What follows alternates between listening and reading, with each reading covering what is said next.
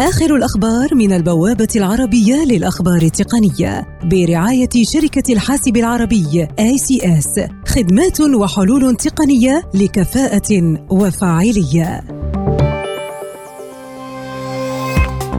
تقارير تقول إن خسارة هواوي رخصة أندرويد تعتبر مكسبا لسامسونج إذ ستستفيد من التراجع المتوقع في الطلب الخارجي على هواتف هواوي وتمتلك سامسونج مجموعة واسعة من المنتجات منخفضة التكلفة المماثلة لمجموعة هواوي شركة أبل تعلن عن إطلاق إصدار محدث من حواسيبها المحمولة من سلسلة ماك بوك برو يتضمن الجيلين الثامن والتاسع من معالجات إنتل كور مؤكدة حلها لمشكلة لوحة مفاتيح ماك بوك برو وماك بوك إير.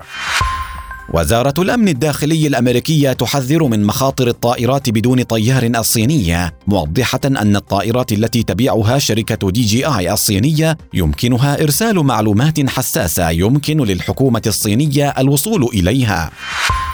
مايكروسوفت تطلق تحديث مايو 2019 لويندوز 10 وذلك بعد أشهر من اختبار المزايا الجديدة والتي من أبرزها الوضع الفاتح اللون ودعم الرموز التعبيرية اليابانية بالإضافة إلى فصل المساعد الرقمي كورتانا عن وظيفة البحث ضمن النظام.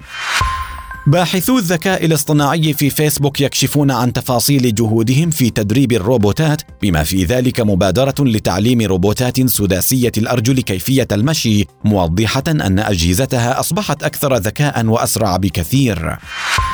سوني تقدم بعض العروض التوضيحية لميزات منصتها للألعاب القادمة بلاي ستيشن 5 مبينة مدى سرعة تحميل الألعاب إضافة لدعمها لرسوميات بدقة 8K وصوت ثلاثي الأبعاد ووحدة تخزين SSD وغيرها.